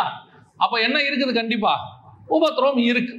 ஆனால் அந்த உபத்திரவத்துக்கு நடுவில் அவர்கள் எப்படி சந்தோஷமாக இருந்தாங்க? இப்போ இயேசு சொன்னார்ல, உங்களை நிந்தித்து துன்பப்படுத்துவார்கள், நீங்களும் சந்தோஷப்பட்டு களி கூறுங்கள். எப்படி இருந்தாங்க அதை தான் நாம் இப்போ பார்க்க போகிறோம். வாசிங்க அப்போஸ்தலர் நடபடிகள் 5-ம் அதிகாரம் 41-வது வசனத்தை வாசிங்க. அவருடைய நாமத்துக்காக தாங்கள் அவமானப்படுவதற்கு பாத்திரராக எண்ணப்பட்டபடியினால். நல்லா கவனிங்க, எப்படி புறப்பட்டு போனாங்க? சந்தோஷமாய் புறப்பட்டு போனாங்க. அந்த 5-ம் அதிகாரத்தில் நடக்கிற சம்பவத்தை கவனிச்சு பாருங்க. அப்போஸ்தலர்களை கூப்பிட்டு ஜெயிலில் வச்சுட்டு மறுநாள் கூப்பிட்டு பார்க்குறாங்க. பார்த்தா அவங்க மேலே ஒரு குற்றம் இல்லை. உங்கள் வசனம் சொல்லுது, கமாலியல் சொல்லிட்டாப்ல, தேவனால் உண்டாயிருந்ததனால் அதை ஒழித்து விட உங்களால் கூடாது, தேவனோடு போர் செய்கிறவர்களாய் காணப்படாதபடிக்கு பாருங்கள் என்று 39-ஆம் வசனம் சொல்றார். அப்பொழுது அவர்கள் அவனுடைய யோசனைக்கு உட்பட்டு அப்போஸ்தலரை வரவழைத்து அடித்து இயேசுவின் நாமத்தை குறித்து பேசக்கூடாது கட்டளையிட்டு அவர்களை விடுதலை ஆக்கினார்கள். அவங்க மேலே ஒரு தப்பும் இல்லை, அவங்கள ஒன்றும் பண்ணவும் முடியாது. இப்போ தெரிஞ்சு போச்சு. தெரிஞ்சு போன உடனே இப்போ என்ன பண்ணுறாங்க? சும்மா விடுதலை ஆக்கணும், சும்மா ஆக்காமல் என்ன பண்ணுறாங்க? 2 அடி அடித்து விடுதலை ஆக்குறாங்க. போலீஸ்காரங்க சில நேரத்தில் சொல்லுவாங்க, பார்த்துருக்கீங்களா? அப்படியே கும்பலாக இருந்தால் எதுக்கு அடிக்கிறாங்கல்ல, ஒரு லத்தியை ஓக்கி ஒரு அடி அடிப்பாங்க, கும்பல் கலைஞ்சிரும். அப்போ அடி வாங்குறவர் என்ன தப்பு பண்ணாரா? இல்லை, அங்கே கும்பல் கூடக்கூடாது, சும்மா 2 தட்டு தட்டுனா சரியா போயிடும்பாங்க. அந்த மாதிரி அப்போஸ்தலரை கூப்பிட்டு 2 அடி அடிச்சு, ஒரு தப்பும் இல்லை, அவங்க மேலே குற்றம் இல்லை, எதுவும் இல்லை. கமாலியல் சொல்லிட்டாப்புல ரிலீஸ் பண்ணி விடுங்க அப்படின்னு. ரிலீஸ் பண்ணும்போது சும்மா ரிலீஸ் பண்ணல, என்ன பண்ணுறாங்க? 2 தட்டு தட்டி அனுப்பி ரிலீஸ் பண்ணுறாங்க. இப்போ நம்மளாக தான் என்ன பண்ணுவோம்? இப்போ எதுக்கு என்ன அடிச்சிங்க, நான் என்ன தப்பு பண்ணேன், எதுக்காக என்ன அடிச்சிங்க அப்படின்னு கேட்போம். சில நேரங்களில் நம்ம ரோட்டில் போயிட்டே இருப்போம், ஆட்டோக்காரர் அவர் தப்பாக வருவார், வந்துட்டு நம்மளை ஒரு திட்டிட்டு போவார், பார்த்து போக மாட்டியா அப்படின்பாரு. அப்படி சொன்னால் கூட பரவாயில்ல, கூட 2 வார்த்தையெல்லாம் சேர்த்து திட்டுவார். இப்போ நாம் நார்மல் பர்சன் நம்மளாக இருந்தால் டக்குன்னு இறங்கிடுவோம் கீழே. இப்போ எதுக்கு இந்த வார்த்தை பேசினேன், இப்போ நீ எதுக்கு திட்டம் என்ன அப்படின்னு சொல்லி இறங்குவோம். அந்த நேரத்தில் ஒன்றும் பேசாமல் அப்படியே அமைதியாக போகிறோம் அப்படின்னா முடியுமா? அப்போ நாங்கள் வந்து வீட்டில் புலம்புவோம், நான் சும்மா தான் போயிருந்தேன், ஒரு ஆள் வந்து என்னை திட்டான், நான் ரட்சிக்கப்பட்டோம், ஒன்றும் பேச முடியல, அவன் கெட்ட வார்த்தை பேசுகிறான், நானே பழைய ஆளாக இருந்தால் இந்நேரம் போட்டு சாத்தியிருப்பேன். இதெல்லாம் நம்ம வீட்டில் வந்து புலம்புறது. வீட்டில் வந்து சொல்லுவோம், ஏசுநாதர் நம்மளை அமைதி ஆக்கிட்டாரு, எவ்வளவோ மாற்றிட்டாரு. அதாவது உள்ளான மனுஷன் இன்னும் ஒழியில, ஒளிந்து கொண்டான், மறைஞ்சிருக்கிறான், எங்கேயோ அவ்வப்போது எட்டி பார்ப்பான். ஸோ இப்போ அவன் திட்டிட்டு போயிட்டான், நமக்கு மனசு கேட்கல வாத, அந்த மாதிரி தான் அப்போஸ்தலர் அடித்து அனுப்புகிறாங்க. ஆனால் அவர்கள் அதை எப்படி எடுத்துக்கொண்டார்கள் அப்படின்னா வசனம் சொல்லுது, அவருடைய நாமத்துக்காக தாங்கள் அவமானப்படுவதற்கு பாத்திரராய் எண்ணப்பட்டபடியினால். ஏங்க, ஊழியத்துக்காக என்னை தெரிஞ்சுக்கிட்டாருன்றது ஒரு சந்தோஷம், ரட்சிக்கப்பட்டு என்னை கர்த்தர் அவருடைய பிள்ளையா தெரிஞ்சுக்கிட்டாருங்கிறது ஒரு சந்தோஷம், ஊழியத்தில் ஆண்டவர் எனக்கு விசேஷத்தை கிஃப்ட் கொடுத்துருக்கிறாரு அது ஒரு சந்தோஷம். இதெல்லாம் தெரிந்து கொள்ளுதல். எனக்கு ஒரு வேலை கிடைச்சிருச்சு, சந்தோஷம், நல்ல மாப்பிள்ளை பொண்ணு கிடைச்சிருச்சு, ஒரு சந்தோஷம், இதெல்லாம் ஒரு சந்தோஷம். ஆனால் இவங்க எதுக்காக எந்த செலக்ஷனுக்கு சந்தோஷப்பட்டாங்களா தெரியுமா? கர்த்தருக்காக அவமானப்படுவதற்கு பரலோகம் நம்மளை என்ன பண்ணியிருக்குது, செலக்ட் பண்ணியிருக்குதான். அப்படின்னா என்ன அர்த்தம்? எல்லாருமே அவமானப்பட முடியாது, அந்த தகுதி ஆண்டவர் யாருக்கும் கொடுக்கல. எல்லாரும் அவமானப்படுறதுக்கு ஆண்டவர் தகுதி கொடுக்கல. அவமானப்படுறதுக்கு கூட ஒரு குவாலிஃபிகேஷன் வேணும், அவமானப்படுறதுக்கு ஒரு எலிஜிபிலிட்டி வேணும். அவங்க சொல்றாங்க, நாங்கள் அவமானப்படுறதுக்கு பரலோகம் எங்களை தெரிந்து கொண்டது. ஏன் உங்களுக்கு உபத்திரவம் தெரியுமா? ஏன் நீங்கள் அவமானப்படுகிறீர்கள் தெரியுமா? நீங்கள் அவமானப்படுவதற்கு என்று பரலோகம் உங்களை தெரிந்து கொண்டது. நீங்க சொல்றீங்க இதே காரியம்தான், ஆனா அவனுக்கு ஒரு பிரச்சனையும் இல்லைங்க, நல்லா இருக்கிறான். பரலோகம் அவனை அவமானப்படுவதற்கு தெரிந்து கொள்ளவில்லை. புகழ்ச்சி அடைவதற்கு மட்டும்தான் தெரிந்து கொள்ளப்படுதல் நீங்க நினைக்காதீங்க. அவமானப்படுவதற்கும் தெரிந்து கொள்ளப்படுதல் உண்டு. எல்லாரும் சிலுவையில் அறையப்பட தெரிந்து கொள்ளப்படவில்லை, இயேசு கிறிஸ்து தான் சிலுவையில் அறையப்பட தெரிந்து கொள்ளப்பட்டார். அவர் அவர் அதுக்கு தேவனுடைய குமாரனா இருந்தால் தான் அது முடியும். எல்லாருக்கும் அந்த பாக்கியம் கிடைக்காது. இப்ப பாருங்க, பவுல மினிஸ்ட்ரிக்கு பிரிக்கும் போது ஆண்டவர் சொல்றாரு, அவன் என் நிமித்தம் துன்பப்படுவதற்கு. அவன் செலக்ஷன் என்ன செலக்ஷன் தெரியுமா? துன்பப்படுவதற்கான செலக்ஷன். என்ன ஆசு ராஜாவா தெரிந்துகிட்டாருங்கிறது வேற. தாவீது சொல்றாரு, அவரை ராஜாவாக கர்த்தர் தேர்ந்தெடுத்தார், இஸ்ரவேலுக்கு ராஜாவாக என்னை தேர்ந்தெடுத்தார், ஆடுகளுக்கு பின்னால் அலைந்து கொண்டிருந்த என்னை. அது ஓகே. ஆனா மோசே எதுக்கு தெரிஞ்சுக்கிட்டாரா தெரியுமா? பார்வோன் குமாரத்தின் மகனா இருந்தேன், ஆனா கர்த்தர் அங்கிருந்து என்ன எதுக்கு தெரிஞ்சு கொண்டாருன்னா, தேவ ஜனங்களோடு கூட துன்பத்தை அனுபவிக்க தெரிந்து கொண்டார். அதுக்கு ஒரு செலக்ஷன் இருக்குது. நீ படுகிற பாடு, நீங்க படுற கஷ்டம், சிந்துற கண்ணீர் ஆண்டவர் பார்க்கறாரான்னு கேக்குறீங்களே, ஆண்டவர் பார்க்கல. ஆண்டவர் செலக்டே பண்ணி வச்சிருக்கிறாரு உங்களை. நீங்க தான் அதை கடந்து போக முடியும். உங்களால மட்டும்தான் அந்த வேதனையை தாங்க முடியும். உங்களை தவிர உன் குடும்பத்திலயோ உன் சொந்தக்காரன்லயோ வேற யாருக்கும் அந்த தகுதி இல்லைங்கிறார் ஆண்டவர். யோசிச்சு பாருங்க, எவ்வளவு பெரிய விஷயம். கர்த்தர் அவங்களை அப்படி செலக்ட் பண்றாராமா, அந்த உபத்திரவத்திற்கு என்று, பாடுகளுக்கு என்று. எல்லாராலையும் அது முடியாது, அத்தனை பேருக்கும் அது. இப்போ யோசிச்சு பாருங்களேன், நான் வாசிக்கும் போது எனக்கு ரொம்ப ஆச்சரியமா இருந்துச்சு. கோடான கோடி தூதர்கள் நிற்கிறாங்க பரலோகத்தில், கோடான கோடி தூதர்கள் நிற்கிறாங்க. நிற்கும் போது சாத்தானும் வந்து நிற்கிறான். அத்தனை பேருக்கு நடுவில் ஆண்டவர் அவனை பார்த்து ஒரு கேள்வி கேட்கிறாரு, உத்தமனும் சன்மார்க்கனும் நீதிமானும் யோபுவின் மேல் கண் வைத்தாயோ. கூப்பிடும் போது கேட்கிறாரு, என் தாசனாகிய யோபுவை கண் வைத்தாயோ, பாத்தியா யோபுவை பாத்தியா? இப்ப யோபுவை கர்த்தர் எதுக்கு செலக்ட் பண்ணியிருக்கிறாரு? உபத்திரவத்துக்கு செலக்ட் பண்ணியிருக்கிறாரு. ஆனா உபத்திரவத்துக்கு யோபு கூட 3 ஃப்ரெண்ட்ஸ் இருக்கிறாங்க, அவங்கள செலக்ட் பண்ணல. யோபு வீட்டுல நிறைய பேர் இருக்கிறாங்க, அவங்கள செலக்ட் பண்ணல. யோபுவின் தேசத்துல நிறைய பேர் இருக்கிறாங்க, அவங்கள செலக்ட் பண்ணல. ஆனா செலக்ட் பண்ணது யார? யோபுவை. அப்படி செலக்ட் பண்ணதுனால தான் யோபுவின் பெயர் பரலோகத்தில் சொல்லப்பட்டது. யோபுவின் பெயர் எப்படி இருக்குது? பரலோகத்துல சொல்லப்படுது. வேற யார் பேரும் பரலோகத்துல சொல்லப்படல. எலிபாஸ் பேர் சொல்லப்படல, எலிகு பேர் சொல்லப்படல, யார் பேரும் சொல்லப்படல. யோபுவின் பெயர் சொல்லப்படுது. ஏன்? அவன் தெரிந்து கொள்ளப்பட்ட பாத்திரம். எதுக்கு தெரிந்து கொள்ளப்பட்ட பாத்திரம்? எனக்காக உபத்திரப்படுவதற்கு. கர்த்தர் நம்ம எல்லாருமே என்ன நினைக்கிறோம்? ஆசீர்வாதமா இருக்கிறதுக்கு தான் கர்த்தர் தெரிஞ்சுக்கிட்டாருன்னு நாங்கள் நினைக்கிறோம். ஆனா ஆண்டவர் சொல்றாரு, இந்த பூமியில எனக்காக நிந்தையை பாடு அனுபவிக்கிறதுக்கு நான் உன்னை தெரிந்து கொண்டேன். எவ்வளவு பெரிய ஸ்லாக்கியமா ஆண்டவர் சொல்றார். அதுக்கு கீழே சந்தோஷப்பட்டு களி கூறுங்கள். ஏன் எப்படி ராஜாவா இருக்கிறதுக்கு ஒருத்தனை செலக்ட் பண்றனோ அதே மாதிரி எனக்காக பாடு அனுபவிக்கிறதுக்கு ஒருத்தனை செலக்ட் பண்ணியிருக்கிறேன். அந்த சான்ஸ் யாருக்கும் கிடைக்காது, இந்த சான்ஸும் யாருக்கும் கிடைக்காது. அது எப்படி யூனிக்கோ இதுவும் யூனிக், எல்லாராலையும் சகிக்க முடியாது. உன்னால் சகிக்க முடியும் என்று தெரிந்துதான் கர்த்தர் செலக்ட் பண்ணியிருக்கிறார். மற்றவங்கிட்ட கொடுத்தா இந்த பாட கடந்து போக மாட்டான். சிலர்லாம் நான் பார்த்துருக்கிறேன் ஊழியத்தின் பாதையில். ஒரு சிலர்கிட்ட கர்த்தர் பணப்பைய கையில் கொடுப்பார், பணப்பைய கொடுப்பார். எதுக்கு தெரியுமா? அவன் பணப்பையில வீக்கானவங்கிறதுக்காக இல்லை, அந்த பணப்பைய அவன் ஜெயிச்சிட்டானா அவனுக்கு கர்த்தர் மேலான ஆசீர்வாதத்தை வச்சிருக்கிறார். அவன் அதை கிராஸ் பண்ண, அதுதான் அவனுக்கு சோதனை. இப்போ யூதாஸ் கையில பணப்பைய கொடுத்துட்டாரு. இப்போ இயேசுக்கு வர காணிக்கை எல்லாம் யாருக்கிட்ட தான் இருக்குது? யூதாஸ் கையில தான் இருக்குது. எதுக்கு அவன் கையில் அதை கொடுத்தாரு தெரியுமா? பின்னாடி 30 வெள்ளிக்காசுக்கு உனக்கு சோதனை வரப்போகுது. இந்த காசு உனக்கு ஒன்றும் இல்லை நீ நினைக்கணும். இந்த காசு வரும் போகும்னு நினைக்கும். ஏன்? ஆஸ்திகளால் ஊழியம் பண்ணவங்க இருக்கிறாங்க. லூக்கா 8:1-2 யோவன்னாலும் சூசன்னாலும் இருக்கிறாங்க. தங்கள் ஆஸ்திகளால் ஊழியம் பண்ணினார்கள், அவ்வளோ பணம் வரும். அதே நேரத்தில் ஒரு நாள் மனுஷகுமாரனுக்கு தலை சாய்க்க இடம் கூட இருக்காது, நமக்கு டாக்ஸ் கட்ட பணம் கூட இருக்காது, ஒரு 5000 பேருக்கு சாப்பாடு வாங்க 200 பணம் இருக்காது. ஆனால் அதே நேரத்தில் நமக்கு பணம் ஆஸ்திகள் வந்து சேரும், காணிக்க வரும் போகும். இந்த பணம் நிரந்தரம் அல்ல, நீ தெரிஞ்சுக்கணும் யூதாஸ். அதுக்கு தான் பணப்பைய அவன் கையில் கொடுத்து வச்சாரு. ஏன்? இந்த பணப்பைய நீ பாரு, இது நிரந்தரம் இல்லைன்னு புரிஞ்சுக்கோ. ஏன் தெரியுமா? பின்னாடி உனக்கு இதில் ஒரு சோதனை வரப்போகுது. அந்த சோதனை வரும்போது தெரியணும், இந்த 30 வெள்ளிக்காசு ஒன்றுமே இல்லை, இயேசு கிறிஸ்து தான் மேலானவர், அவர் விலையேற பெற்றவர். அந்த சோதனையை கடக்கிறதுக்கு கர்த்தர் அவனுக்கு முன்னாடியே சொல்லி கொடுக்குறாரு. பல நேரங்களில கர்த்தர் உன்னை அனுமதிக்கிற காரியங்கள் எதுக்கு தெரியுமா? பின்னாடி வரக்கூடிய சோதனையை ஜெயிப்பதற்கு. You are selected for that. நீங்கள் கர்த்தர் உங்களை அதுக்கென்று தேர்ந்தெடுக்கிறார்.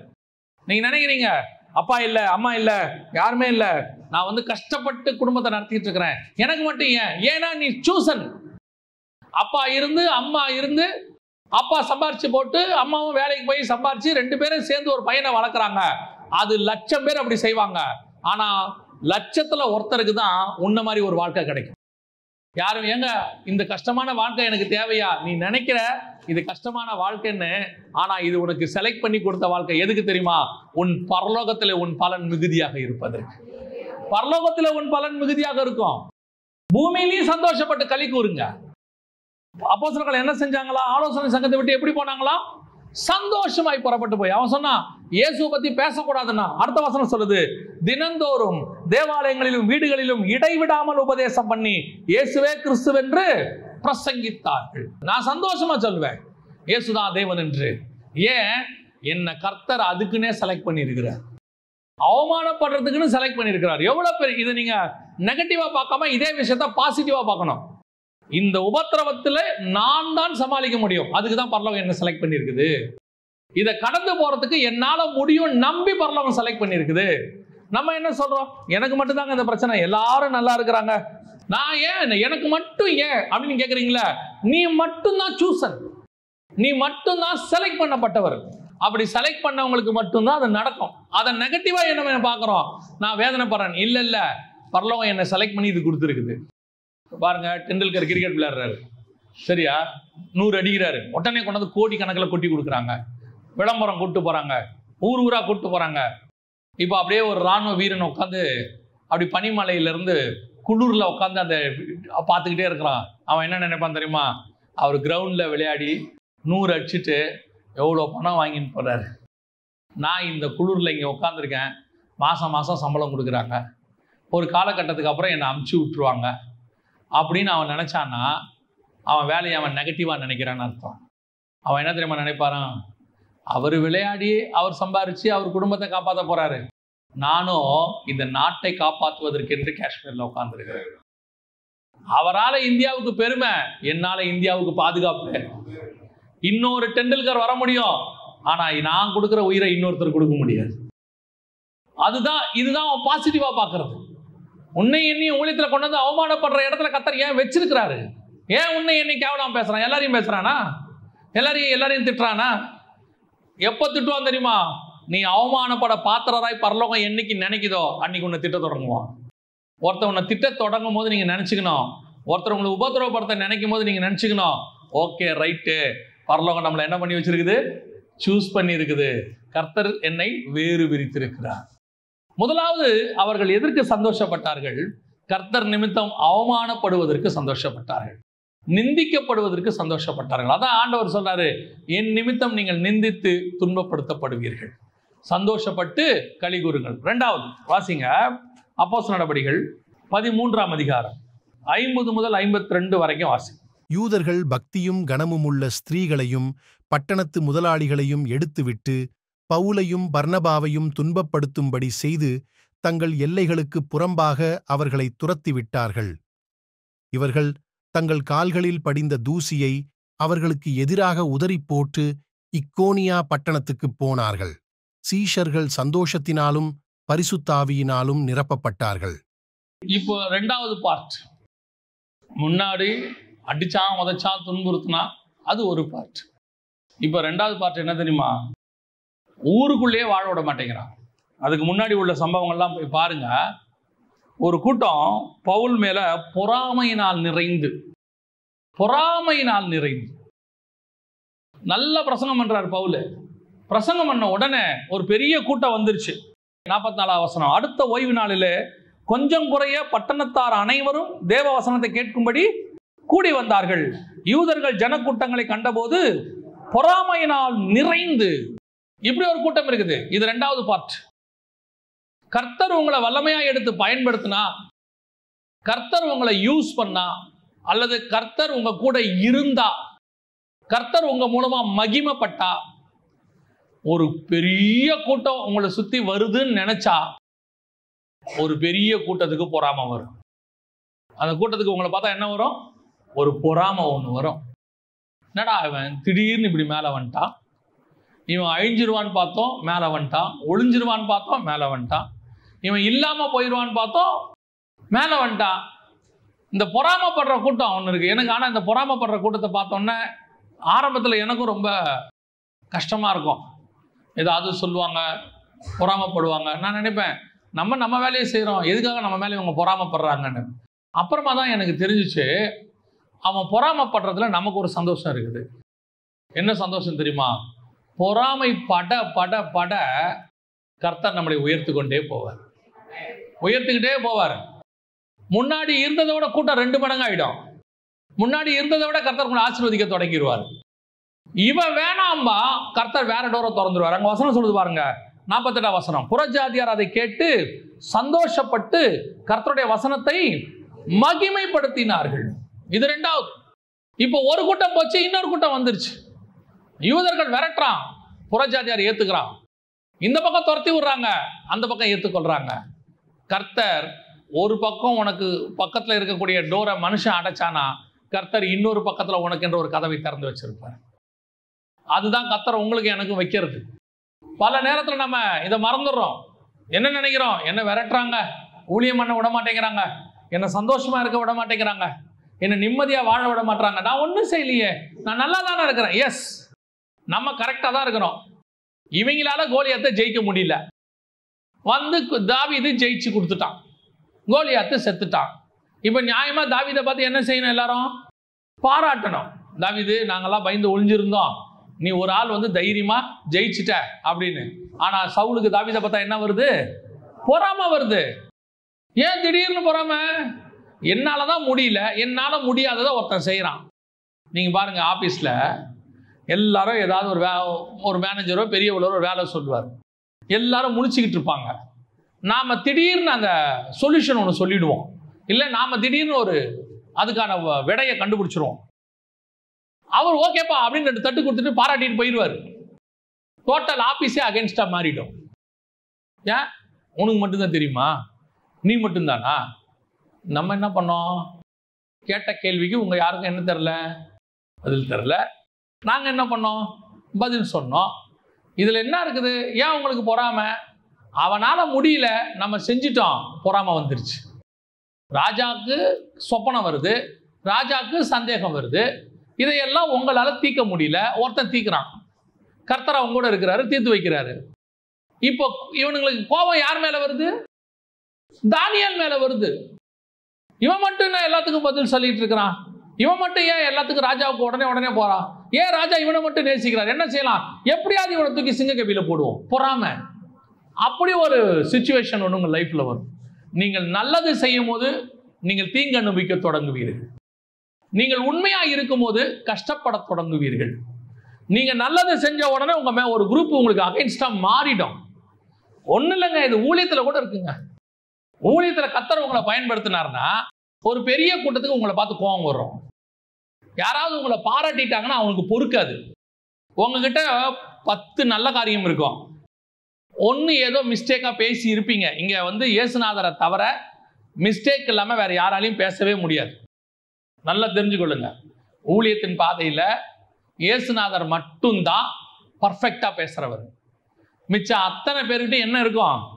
மிஸ்டேக்ஸ் இருக்க வாய்ப்பு இருக்குது. ஆனால் என்ன பண்ணுவான் தெரியுமா? நீ செய்கிற 10 நல்ல மெசேஜை எடுக்க மாட்டான். நீங்கள் எங்கேயாவது வாய் தவறி ஒரு மிஸ்டேக் பண்ணியிருப்பீங்க, அதை பிடிச்சிப்பான்.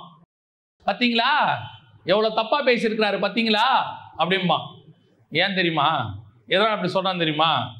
உன் மேலே அவன் பொறாமப்பட ஆரம்பிச்சிட்டான்னு அர்த்தம். உன் மேலே அவனுக்கு ஆத்திரம் வர தொடங்கிருச்சு. என்னடா இவன் மேலே போயிட்டே இருக்கிறானே, இவ்வளோ தூரம் ஆத்திரம். இது தான் நீங்கள் சந்தோஷப்பட வேண்டிய 2வது தருணம். ஏங்க சந்தோஷப்படணும்? அவன் தான் பொறாமப்படுறான், நம்ம மேலே கோவப்படுறான், நம்மளை பற்றி போட்டு கொடுக்குறான், சிங்கக்கவியில் தூக்கி போடணும்னு நினைக்கிறான், நம்மளை ஏதாவது செய்யணும்னு நினைக்கிறான். நான் ஏன் சந்தோஷப்படணும்? அவன் பொறாமப்படும் போது நீ சந்தோஷப்பட்டு களி கூறுங்கள். உங்கள் மேல் பொய்யாய் சொன்னால் நீங்கள் என்ன பண்ணுங்க? சந்தோஷப்பட்டு களி கூறுங்கள். ஏன் களி கூறுங்கள்? வசனம் சொல்லுது, சீஷர்கள் சந்தோஷத்தினாலும் பரிசுத்தாவினாலும் நிரப்பப்பட்டார்கள். ஏன்? உன்னை ஒருத்த பொறாமப்பட்டு நீ ஒழியணும்னு நினைக்க ஆரம்பிச்சிட்டா கர்த்தர் உன்னை உயர்த்த தொடங்கிட்டார்னு அர்த்தம். கர்த்தர் உன்னை உயர்த்த தொடங்கினவன தான் அவனுக்கு பொறாமையே வருது. நீ கொஞ்சம் நல்லா பாடு, உன் மேல பொறாம வந்துடும். நீங்க ஒன்று நான் வீட்டில் நீங்க கொஞ்சம் நல்லா சமைச்சு பாருங்க, கூட இருக்கிற இன்னொரு ஆளுக்கு பொறாம வந்துடும். என்ன இவங்க தான் ரொம்ப நல்லா சமைக்கிற மாதிரி. என்ன காரணம்? நீங்க நல்லது செய்ய தொடங்கிட்டீங்கன்னு அர்த்தம். பரலோகம் உங்களை பார்க்க தொடங்கிருச்சுன்னு அர்த்தம். நாம நல்லது செய்து தீங்கு அனுபவிக்கிறோம்னா நம்ம மேல ஒரு குரூப்பை பொறாமப்பட ஆரம்பிக்குது, பரலோகம் நம்மளை ஆசீர்வதிக்க தொடங்கிருச்சுன்னு அர்த்தம். இதுதான் இன்னைக்கு நடக்குது. இன்னைக்கு பூமியில இருக்கிற மிக முக்கியமான விஷயம் அதான். அவனும் நல்லது செய்ய மாட்டான், நாம நல்லது செஞ்சாலும் பொறாமப்படுவான்.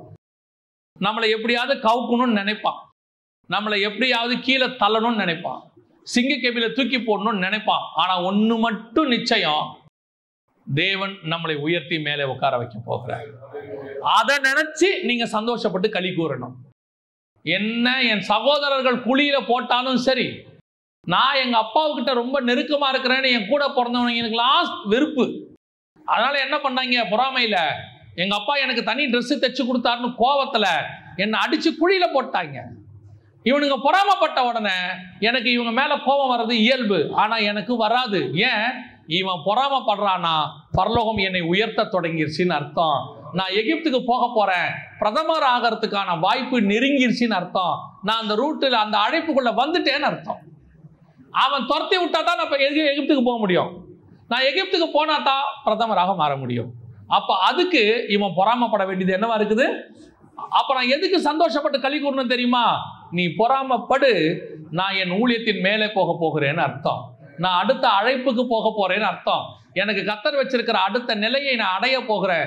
ஏன்னா இந்த நிலைமையில நீ பொறாமப்பட்டினா தான் அதை பார்க்குற தேவன் நினைப்பாரு, ஆரம்பிச்சிட்டியா, சரி இன்னும் கொஞ்சம் பொறாமப்படுத்துவோம், இன்னும் கொஞ்சம் வயிறை எரிய விடுவோம், அவன் கண்ணுக்கு முன்னாடி உங்களுக்கு ப்ரொமோஷன் வந்துடும். அவன் நினைப்பான், என்னடா இவன் ப்ரொமோஷன் மேலே ப்ரொமோஷன் வாங்குறான், எதுக்கும் நம்ம போய் மேனேஜர்கிட்ட போட்டு கொடுப்போமா, சான்ஸ் கிடைக்குமான்னு பார்த்துக்கிட்டே இருப்பான். ஒரு நாள் அவன் ஆஃபீஸுக்கு வரணும்னு பார்த்தா நீங்களே மேனேஜராக இருப்பீங்க. இவனை ஒழிச்சு கட்டலான்னு பார்த்தா இவன் மேலே வந்துகிட்டே இருக்கிறானே. ஆமாம், நீ பொறாம பட பட தேவன் அவனை உயர்த்துவார். தாவீது வர வர பலத்தான், கர்த்தர் பலப்படுத்தி கொண்டே போவார். இதை நினச்சித்தான் நீங்கள் என்ன பண்ணணும்? சந்தோஷப்படணும். சில நேரம் ஒரு ஊழியக்காரர் எனக்கு சொல்லி கொடுத்தார், உபத்திரவப்படுத்தும் போது ஒரு சிலர்லாம் சேர்ந்து உபத்திரவப்படுத்தினாங்க. அதாவது சில காரியங்கள் பேசினாங்க. அப்போது அந்த ஊழியக்காரர் என்கிட்ட சொன்னார், நல்ல வயசான ஊழியக்காரா, 70 வயசுக்கு மேலே உள்ளவர். அவர் என்கிட்ட ஒரு வார்த்தை சொன்னார், பிரதர் அவங்க பேசினா சந்தோஷப்படுங்க பிரதர் அப்படின்னார். என்ன பாஸ்டர் இப்படி சொல்கிறீங்க, நான் எவ்வளோ மனசு கஷ்டத்தில் உட்காந்துருக்கிறேன். பிரதர் அவங்க உங்கள் மேலே உண்மையை சொன்னாங்கன்னா போய் ஆண்டவர்கிட்ட சொல்லி மன்னிப்பு கேட்டு சரியாயிடுங்க. பொய் சொல்கிறாங்களா சந்தோஷப்படுங்க, ஏன் அவங்க சொன்ன பொய்க்காக கர்த்தர் உங்களை உயர்த்துவார். ஒரு பெரிய ஊழியர் சொல்லி கொடுத்தாரு, எனக்கு அப்போ தான் புரிஞ்சிச்சு, எந்த ஒரு விஷயத்தையும் கர்த்தர் நன்மைக்கு எதுவாய் தான் நடத்துகிறார். அவங்க பல தீமை, நிந்தை, மொழிகள் உண்மையில் பொய்யாய் சொன்னால் களி கூறுங்கள். ஏன் உன்னை உயர்த்துகிற காலம் வந்துருச்சுன்னு அர்த்தம். உன்னை பொறாமைப்படுகிறவன் உன் எதிரில் வந்து நிற்கிறானா, அவனை பார்த்து நீங்கள் வெறுப்பாகக்கூடாது, அவன் மேலே கோவப்படக்கூடாது. நம்மளை உயர்த்துறதுக்கு கர்த்தர் யூஸ் பண்ணுற டூல் வந்து நின்றுச்சுன்னு அர்த்தம். நாம் உயர்த்தப்படுறதுக்கு வாய் கட்டின சிங்கத்தை கர்த்தர் கொண்டாந்துட்டார்னு அர்த்தம். இந்த சிங்கக்கெபிக்கிட்ட போனால் தான் நான் ராஜாவுக்கு பிரியமாய் மாற முடியும். ஸோ நான் இதை ரெடி பண்ணணும். இது என் வாழ்க்கையில் ஒரு பார்ட். பொறாமப்படுறான் வருவான், திட்டுவான், கத்துவான், எல்லாம் செய்வான். நான் மட்டும் அப்படியே பார்த்துக்கிட்டே நிற்கணும். ஏன் இவ்வளோ நாள் ஆயிருக்கு நீ என்னை உயர்த்த வர்றதுக்கு, எங்கே போயிருந்த இத்தனை நாள் நினச்சிக்கணும். ஓ நீ இப்போ தான் வந்திருக்கிறியா, நீ வந்தால் தானே நான் மேலே போக முடியும், ஏன் இவ்வளோ லேட்டாக வந்த அப்படின்னு நினச்சிக்கணும். மனசில் சந்தோஷப்பட்டு என்ன செய்யுங்கள், களி கூறுங்கள். ஏன் என்னுடைய அடுத்த உயர்வு வரப்போகுதுன்னு அர்த்தம். அப்போஸ்தலர்களுக்கு நல்லா தெரிஞ்சிருச்சு. அவன் சொல்கிறான், இப்போ என்ன பண்ண போகிறேன், பொறாமப்பட்டு உன்னை ஊரை விட்டு விரட்ட போகிறேன். நான் என்ன பண்ண போகிறேன்னு தெரியுமாண்ணா, நீ என்ன பண்ண போகிற, அந்த வசனம் வாசிங்க, 51 வாசிங்க. இவர்கள் தங்கள் கால்களில் படிந்த தூசியை அவர்களுக்கு எதிராக உதறி போட்டு இக்கோனியா பட்டணத்துக்கு போனார்கள். என்ன பண்ண போற, துரத்த போற, நீ என்ன துரத்தது, நானே போறேன். ஏன் நீ பொறாமப்பட்டல்ல, இப்ப எப்படி உயர்றன்னு மட்டும் நீ பாரு. வசனம் சொல்லுது, சந்தோஷத்தினாலும் பரிசுத்த ஆவியினாலும் நிரப்பப்பட்டார்கள். அதுதான் அவன் என்ன நம்மளை விரட்டுறது. ஒன்று மட்டும் மனசுல வச்சுக்கொள்ளுங்க, உங்களையும் என்னையும் விரட்டவோ துரத்தவோ சரியா எதுவுமே கர்த்தர் எவங்கிட்டே அனுமதி கொடுக்கல. கர்த்தருடைய கரத்தில் நாம் இருக்கிறோம். கர்த்தர் சொல்லாமல் எதுவும் நடக்கவே நடக்காது. ஒருத்தன் நம்மளை விரட்ட வரான், துரத்த வரான், இப்போ இருக்கக்கூடாது காலி பண்ணுங்கிறானா, கர்த்தர் ஒன்று நம்மளை உயர்த்த போகிறாருன்னு அர்த்தம், இல்லை அவனை ரட்சிக்க போகிறாருன்னு அர்த்தம். ரெண்டில் ஏதாவது ஒன்று நடக்க போகுதுன்னு அர்த்தம். உங்களை என்னையும் வந்து வீம்பா பேசி அதை பண்ணி இதை பண்ணி நீ உடனே இங்கே இருக்கக்கூடாது, அடுத்த ஒரு வாரம் தான் அவனுக்கு டைம் அப்படிம்பா. அந்த ஒரு வாரம் தான் அவனுக்கு டைம், ரட்சிக்கப்படுறதுக்கு அவனுக்கு அந்த ஒரு வாரம் டைம் இல்லையா. அடுத்த ஒரு வாரத்தில் நாம் உயர்த்தப்படுகிற காலம் வருகிறது. ஒரு நாளும் கர்த்தர் யார் கையிலையும் உங்களை எண்ணியும் கொடுக்கறது இல்லை. ஏன் தெரியுமா, நீங்களும் நானும் விசேஷித்தவர்கள், அவரால் அபிஷேகம் பண்ணப்பட்டவர்கள், வேறு பிரிக்கப்பட்டவர்கள். இன்னொருத்த கையில கண்டிப்பா என்ன செய்ய மாட்டாரு, கொடுக்க மாட்டாரு. அந்த உயர்த்துகிற நேரம் அது ஒரு வாரம். அவன் சொல்ற டைமே அவனுக்கே. ஏசபேல் சொன்னாங்க, நாளைக்கு இந்நேரம் தலை வாங்கப்படும். தலை இருந்துச்சா இல்லையா, எலியா கிட்ட இருந்துச்சா இல்லையா, தலை அங்கே தான் இருந்துச்சு, ஒன்றும் ஆகலை. எலியாவை கொல்லுவேன்னு சொன்னவன் செத்து போனான். எலியா கடைசி வரைக்கும் சாகவே இல்லை. அவ்வளோதான். அவங்க சொல்லுவாங்க, அந்த டைமை கர்த்தர் அவங்களுக்கு ஃபிக்ஸ் பண்ணுவார். நம்மளையோ கர்த்தர் உயர்த்தி மேலே கொண்டு போக போகிறார். அல்லேலூயா. இன்னும் ஒரு காரியம், அப்போஸ்தலர்கள் எதற்கு சந்தோஷப்பட்டாங்க வாசிங்க. அப்போஸ்தலர்களுடைய 20ஆம் அதிகாரம் 24வது வசனத்தை வாசிங்க. ஆகிலும் அவைகளில் ஒன்றையும் குறித்து கவலைப்படேன், என் பிராணனையும் நான் அருமையாக எண்ணேன். என் ஓட்டத்தை சந்தோஷத்தோடே முடிக்கவும் தேவனுடைய கிருபையின் சுவிசேஷத்தை பிரசங்கம் பண்ணும்படிக்கு நான் கர்த்தராகிய இயேசுவினிடத்தில் பெற்ற ஊழியத்தை நிறைவேற்றவுமே விரும்புகிறேன். இதான் ஃபைனல். ஒன்று அவன் அவமானப்படுத்துவான், நிந்திப்பான், எல்லாம் செய்வான். ரெண்டு அடிப்பான், உதப்பான், துரத்துவான். இது ரெண்டு. நான் ரெண்டு விஷயத்துலையும் சந்தோஷப்பட்டுருவேன். அவன் சொல்கிறான், ரெண்டு விஷயத்துலையும் நான் சந்தோஷப்பட்டுட்டேன். நீங்கள் என்ன வேணால் பண்ணிட்டு போங்க, நான் சந்தோஷமாக தான் இருப்பேன். ஏன் இது ரெண்டுத்துக்கு பின்னாடி எனக்கு என்ன ஆசீர்வாதம் இருக்குன்னு எனக்கு தெரியும். ஆனால் இது அது எல்லாத்த விட எக்ஸ்ட்ரீம் லெவல். அவன் சொல்கிறான், நான் ஒன்றையும் குறித்து கவலைப்படேன், என் பிராணனையும் அருமையாக எண்ணேன், என் ஓட்டத்தை சந்தோஷத்தோடு கூட முடிக்கவும். எத்தனை பேருக்கு ஓட்டத்தை முடிக்க சந்தோஷமாக இருக்கீங்க? அவன் சொல்கிறான், என் ஓட்டத்தை நான் எப்படி முடிக்க விரும்புகிறேன், சந்தோஷத்தோடு கூட முடிக்க விரும்புகிறேன். புதிய ஏற்பாட்டில் இருக்கிறதுலையே எக்ஸ்ட்ரீம் சந்தோஷம் என்ன தெரியுமா, பூமியை விட்டு கடந்து போகுது. யாருக்குமே அது புரியவே மாட்டேங்குது. இப்போ இந்த பழைய ஏற்பாட்டினுடைய நியாயப்பிரமாண உபதேசத்தை வைத்துக்கொண்டு புதிய ஏற்பாட்டில் அவர்கள் இந்த ஜீவனை வேற மாதிரி பார்க்குறாங்க. நான் சொல்றது உங்களுக்கு புரியும் நினைக்கிறேன், கவனிங்க. பழைய ஏற்பாட்டில் எப்ப மறிச்சாலும் அவங்க பாதாளத்துக்கு போக வேண்டி இருந்தது. காரணம் என்னன்னா, இயேசு மரணத்தை ஜெயமாய் விழுங்கவில்லை. அவர் வந்து மரணத்தை ஜெயமாய் விழுங்கினாதான் எங்க போக முடியும்? பரதீசிக்கு போக முடியும். அது வரைக்கும் அவங்க எங்க தான் போனோம்? பாதாளத்துக்கு தான் போனோம். ஆனா என்ன, அந்த பாதாளத்துல ரெண்டு இடம் இருக்கு, தாழ்ந்த பாதாளம் மேல் பாதாளம்னு.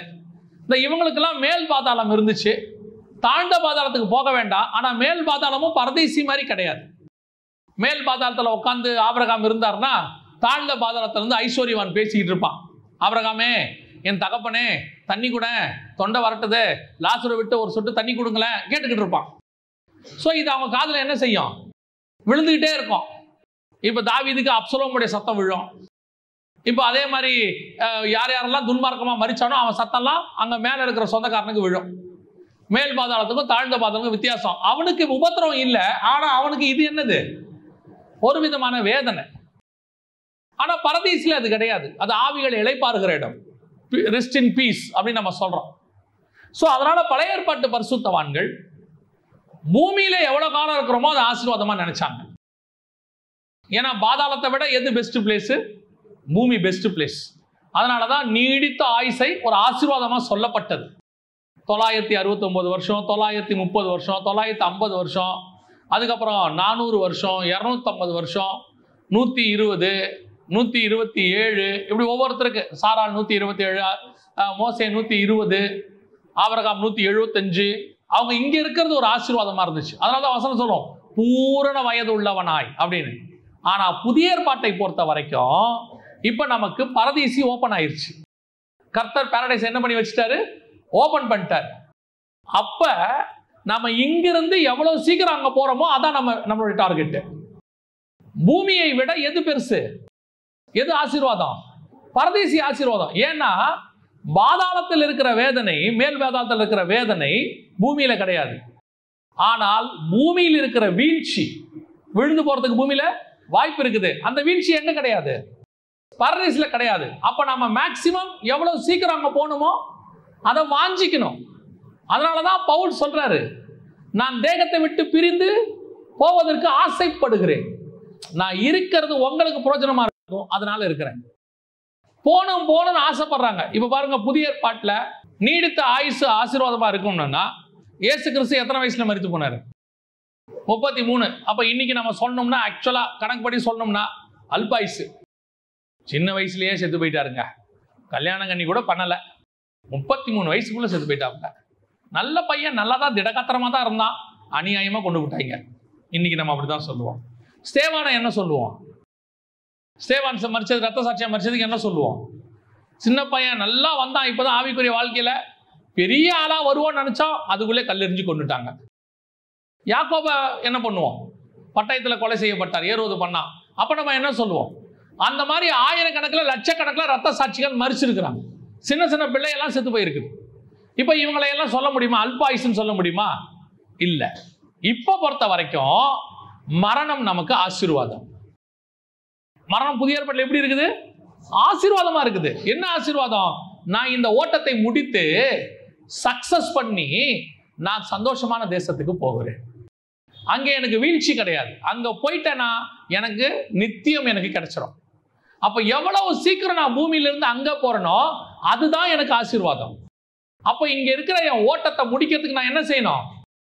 வாஞ்சிக்கணும். சீக்கிரம் முடிக்கணும், சீக்கிரம் முடிக்கணும்.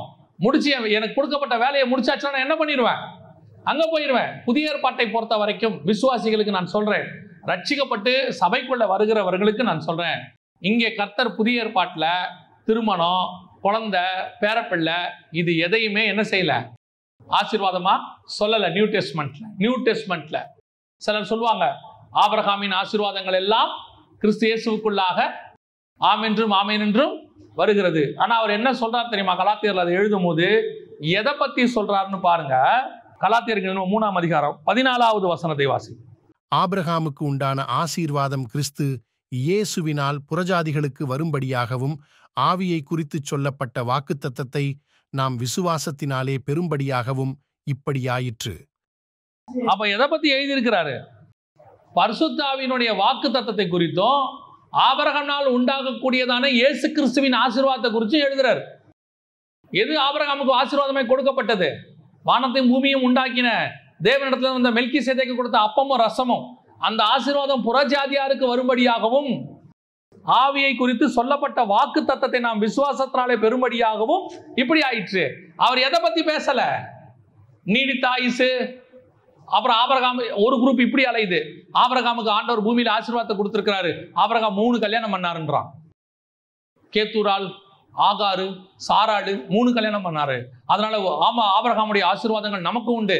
ஆண்டவர் மாம்சத்தை குறித்தே பேசல, பூமிக்குரிய ஆசீர்வாதத்தை குறித்தே பேசல. அவர் எதை குறித்து பேசுகிறார்? ஆவியை குறித்து பேசுகிறார், அவர் உடன்படிக்கையை குறித்து பேசுகிறார். தேவன் அங்கே எதை பத்தியும் பேசவில்லை. அதுவும் சந்ததியை பத்தி பேசும்போது அந்த சந்ததி கிறிஸ்துவே அப்படிங்கிறார். வாசிங்க, கீழே சொல்றாரு பாருங்க, 3ஆம் அதிகாரம் 16வது வசனம்.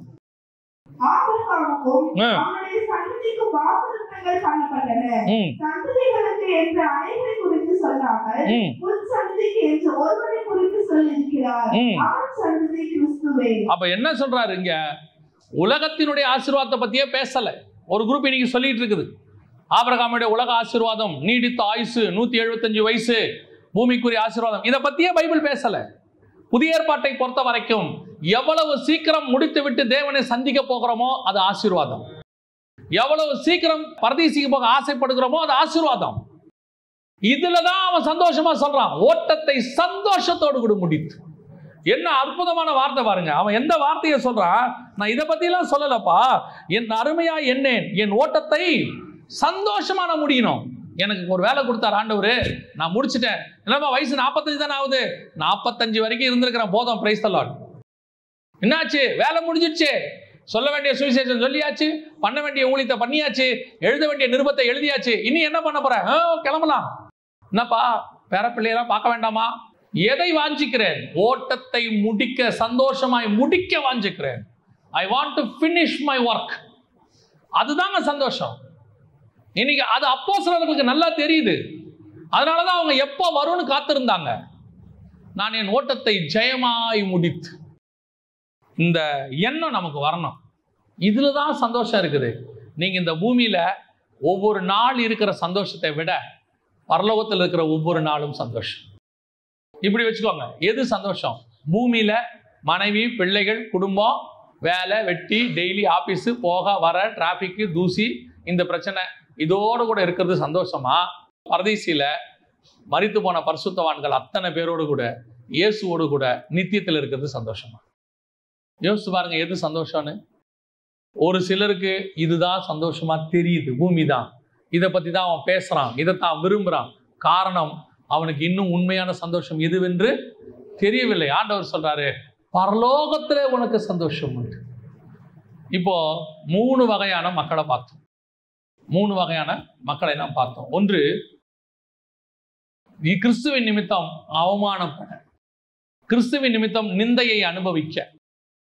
2, கிறிஸ்துவின் நிமித்தம் துரத்தப்பட, வாழ விடாம பொறாமை கூடுகிற கூட்டம். உன்னை வாழவே விட மாட்டாங்க. ஒரு இடத்துல நீங்க போய் பாருங்க, வாசித்து பாருங்க, எங்கெங்கெல்லாம் பவுல் போறானோ பின்னாடி போயிட்டே இருப்பாங்க. ஒரு இடத்துல கூட அவனை வாழ விட மாட்டாங்க, ஊழியம் பண்ண விடவே மாட்டாங்க. என் மனசை பாதிச்ச ஒரு விஷயம், ஒரு மனுஷன் தன் மனைவி பிள்ளைகளோட ரோட்ல கடை போட்டு, வண்டி கடை போடுவாங்க தெரியுமா, ரோட்ல வண்டி போட்டு அவர் என்ன பண்ணிட்டு இருந்தாரு? அன்றாடம் அவர் சாப்பாட்டுக்கு சம்பாரிச்சுக்கிட்டு இருந்தார். நல்ல மனுஷன், நான் அங்கே போய் சாப்பிடுவேன் அந்த வண்டி கடையில். அவர் குடும்பமாக உழைப்பாங்க, அந்த பிள்ளைகள் வரைக்கும் எல்லாரும் உழைப்பாங்க. அவர் எல்லாம் எடுத்து கொடுப்பாரு, அந்த சகோதரி கூட நின்று ஹெல்ப் பண்ணுவாங்க, அந்த பசங்க தட்டு கழுவுவாங்க, ரொம்ப குடும்பமாக வேலை செய்வாங்க.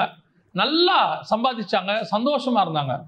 ஒரு 2-3 வருஷம் திடீர்னு அந்த கார்னர் பில்டிங்கில் ஒரு பெரிய ஹோட்டல்காரன் இடம் வாங்கினான். இடத்த வாங்கி அவன் என்ன பண்ணா, அப்படியே அந்த ஹோட்டலை பெருசாக கட்டி, ரெஸ்டாரண்ட், நான் பேர் சொல்ல விரும்பல, பெரிய ரெஸ்டாரண்ட் போட்டான். அவன் ரெஸ்டாரண்ட்டு போகிறான், இவர் வண்டி கடையில் கூட்டம் மொக்கிது, ஏன்னா டேஸ்ட்டாக இருக்கும், கூட்டம் மொக்கிது. அவன் ரெஸ்டாரண்ட்டில் ஆள் இல்லை. அவன் என்ன பண்ணான் தெரியுமா? இந்த மனுஷனை போலீஸை வச்சு ரோட்டில் கடை போட்டிருக்கன்னு சொல்லி காசு கொடுத்து அந்த கடையே காலி பண்ணிட்டான்.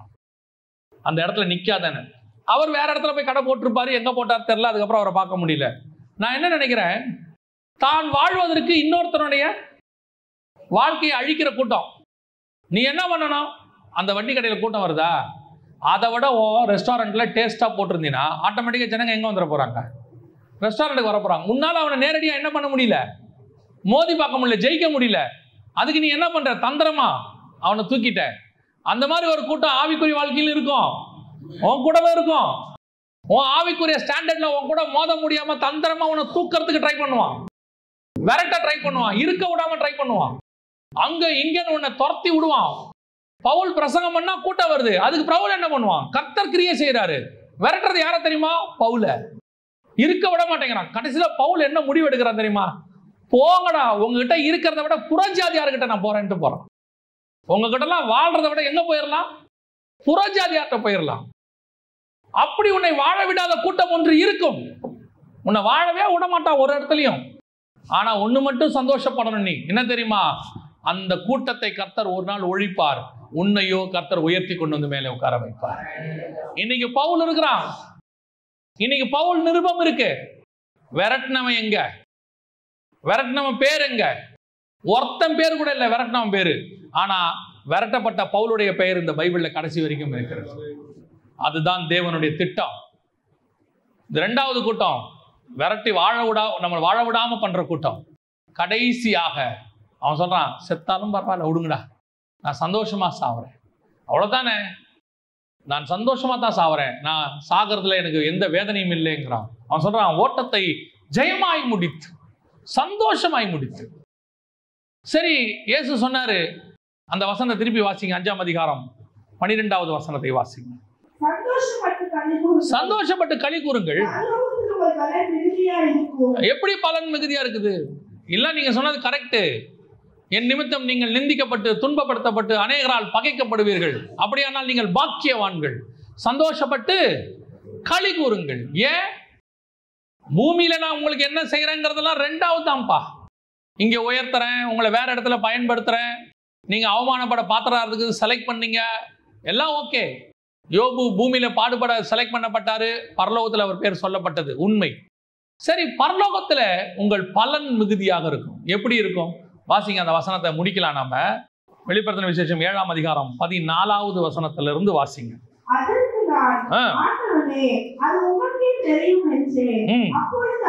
அவன் மிகுந்த உபத்திரவத்திலிருந்து வந்தவர்கள்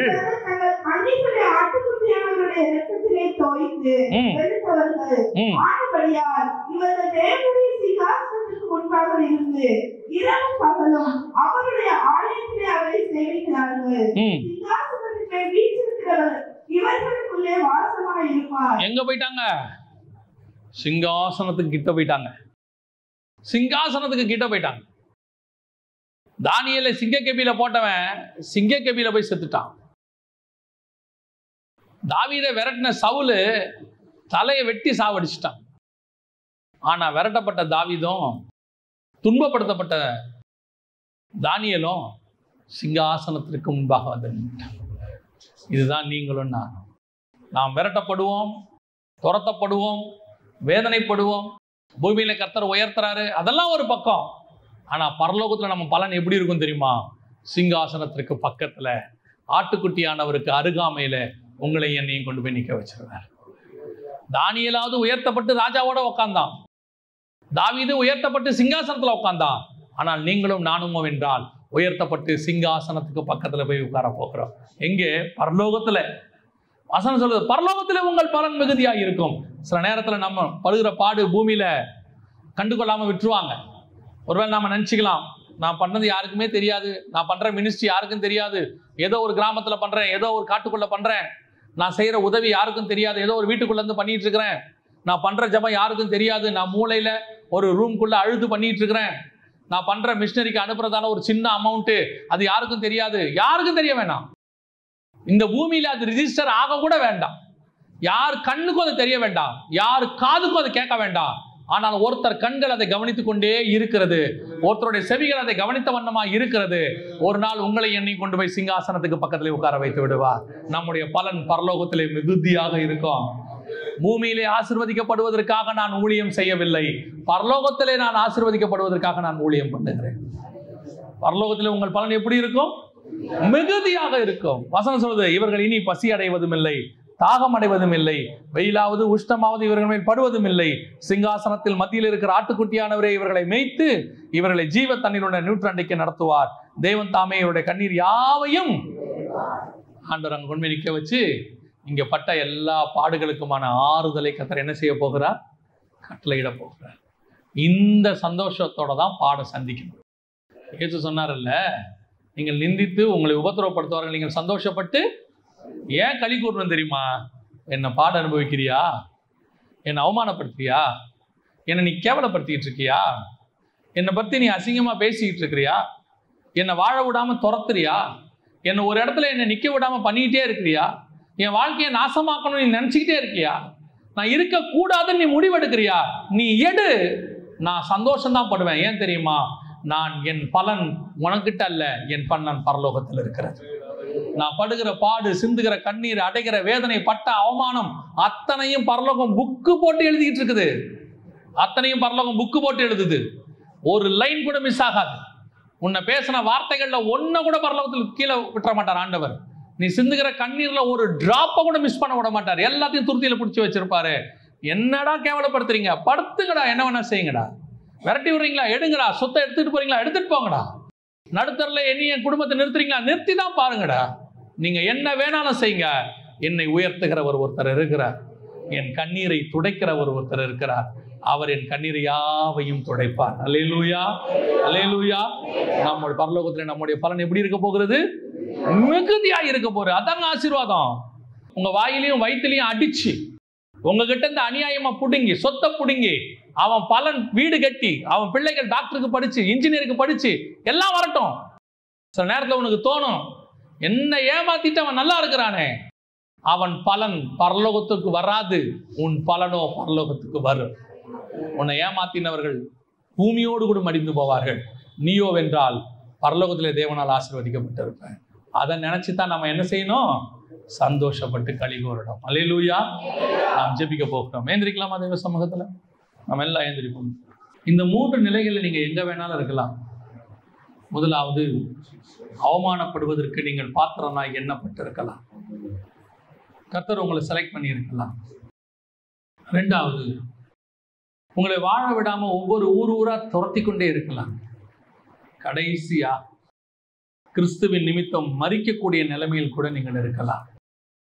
இந்த மூணிலுமே அப்போஸ்தலர்கள் சந்தோஷப்பட்டு களி கூறினார்கள். இயேசுவும் அதைத்தான் சொன்னார். என் நிமித்தம் உங்களை நிந்தித்து, வேதனைப்படுத்தி, துன்பப்படுத்தி, உங்களை வேதனை பொய்யாய் உங்கள் மேல் பழி சொல்வார்களானால் நீங்கள் சந்தோஷப்பட்டு களி கூறுங்கள், நீங்கள் பாக்கியவான்கள். காரணம், நம்முடைய பலன் பரலோகத்தில் மிகுதியாக இருக்க போகிறோம். ஒப்பு கொடுப்போமா? ஆண்டவரே, நான் பட்ட பாடுகளில் ஒன்று கூட வீணாக போகாதுப்பா. நான் சிந்தின கண்ணீரில் ஒன்று கூட வீணாக போகாதுப்பா. நீங்கள் எல்லாத்தையும் துருத்தியில் பிடிச்சி வச்சுருக்கிறீங்க. நான் யாருக்கும் தெரியாமல் கிச்சன்லையும் பாத்ரூம்லையும் அழுததை நீங்கள் மறக்கவே இல்லாண்டவங்க. இருட்டில் நைட்டில் லைட்டெல்லாம் ஆஃப் பண்ணிவிட்டு தலைகாணிக்கு நடுவில் நான் அழுததை நீங்கள் மறக்கவே இல்லாண்டவங்க. யாருமே இல்லாமல் தனியாக ஒரு ரூம்குள்ளே தனிச்சு விடப்பட்டு அனாதையை போல கிடக்கிறேனே நான் சொன்னதை நீங்கள் மறக்கவே இல்லாண்டவங்க. எல்லாத்தையும் எடுத்துட்டு என்னை விரட்டி விட்டுட்டாங்க, வாழ விடாம பண்ணிட்டாங்க. அடுத்த வேலை சாப்பாட்டுக்கும் போட்டுக்க ட்ரெஸ்ஸுக்குமே நான் கஷ்டப்பட்ட காலம் இருந்துச்சு. ஆனா நீங்க என்னை மறக்கவே இல்லைன்றவரே. இதுதான் கர்த்தர் உன்னை உயர்த்துகிற காலம், கர்த்தர் உன்னை நினைக்கிற காலம். நீ அதுக்கு பாத்திரவானாய் மாறி இருக்கிற கர்த்தர் உன்னை செலக்ட் பண்ணியிருக்கிறாரு. எல்லாரும் ராஜாவாகிறதுக்கு ஆசைப்படுவாங்க. ஒரு சிலர் மட்டும்தான் சிலுவையில் மறிக்கிறதுக்கு ஆயத்தப்படுவாங்க. அரண்மனையில் பெட்டில் போய் படுக்கிறதுக்கு எல்லாரும் சந்தோஷப்படுவாங்க. ஆனால் ஒரு சிலர் மட்டும்தான் கல்லறையில் போய் படுக்கிறதுக்கு, கல் போட்டு மூடுறதுக்கு, சங்கிலியால் கட்டப்படுறதுக்கு ஒப்பு கொடுப்பாங்க. ஆனால் அரண்மனையில் பெட்டில் படுத்தவங்க எல்லாம் லட்சத்தில் ஒன்று, ஆனால் கல்லறைக்குள்ளே படுத்தது ஒரே ஒருத்தர் மட்டும்தான். அதே மாதிரி தான் கர்த்தர் உன்னை யூனிக்காக செலக்ட் பண்ணியிருக்கிறார். யூனிக்காக செலக்ட் பண்ணியிருக்கிறாரு. உன் அழைப்பு சாதாரணமானது அல்ல. நீ படுகிற பாடு சாதாரணமானது அல்ல. கிறிஸ்துவின் நிமித்தம் அடைகிற நீ வேதனை சாதாரணமானது அல்ல. பரலோகம் உன்னை உற்று நோக்குது, கவனிச்சுக்கிட்டே இருக்குது. என் பிள்ளையை நீங்க வேதனைப்படுத்திக்கிட்டே இருக்கிறீங்க. என் பிள்ளை சாகலாமான்னு கூட நினைக்கிற அளவுக்கு கொண்டு போயிட்டீங்க. ஆனா ஒண்ணு மட்டும் நிச்சயம், உங்க கண்ணுக்கு முன்னாடி என் பிள்ளையை நான் உயர்த்தாம விடவே மாட்டேன். உங்க பொறாமப்படுகிற கண்களுக்கு முன்பாக என் பிள்ளையை நான் உயர்த்தாமல் விடவே மாட்டேன். ஒப்பு கொடுப்போமா தேவ சமூகத்துல? சந்தோஷப்படுவோமா? உண்மையிலே நீங்க இப்ப வேதனையில இருந்தீங்கன்னா சந்தோஷப்படுங்கப்பா. நீங்க கஷ்டத்துக்கு கண்ணீருக்கு மத்தியில இருந்தா சந்தோஷப்பட்டு சொல்லுங்க பாப்போம், ஆட்டுக்குட்டியானவர் தாமே என் கண்ணீர் யாவையும் துடைப்பார். சர்வ வல்லமை உள்ள எங்கள் தகப்பனே, நன்மையான வேலைக்காய் உமக்கு நன்றி அப்பா. எத்தனை பேர் அவமானப்பட பாத்திரவனா எண்ணப்பட்டார்களோ, அவமானப்பட்டு கொண்டு இருக்கிறார்களோ, எத்தனை பேர் துரத்தப்பட்ட நிலைமையில் இருக்கிறார்களோ, ஓடிக்கொண்டிருக்கிறார்களோ, எத்தனை பேர் மறிக்கும் தருவாயில உமக்கென்று மறிக்கவும் தயாராயிருக்கிறார்களோ, அப்படிப்பட்டவர்களுக்கு எல்லாம் ஆண்டவரே நீ பரலோகத்திலே மிகுதியாய் பலன் வைப்பதற்காய் ஸ்தோத்திரம். பூமியிலேயும் அவர்களுக்கு நீர் ஆசீர்வாதத்தை தரப்போற தயவுக்காய் நன்றி. பொறுப்பெடுத்துக் கொள்ளும், வழி நடத்தும், ஆசீர்வதி. இயேசுவின் நாமத்தில் பிதாவே.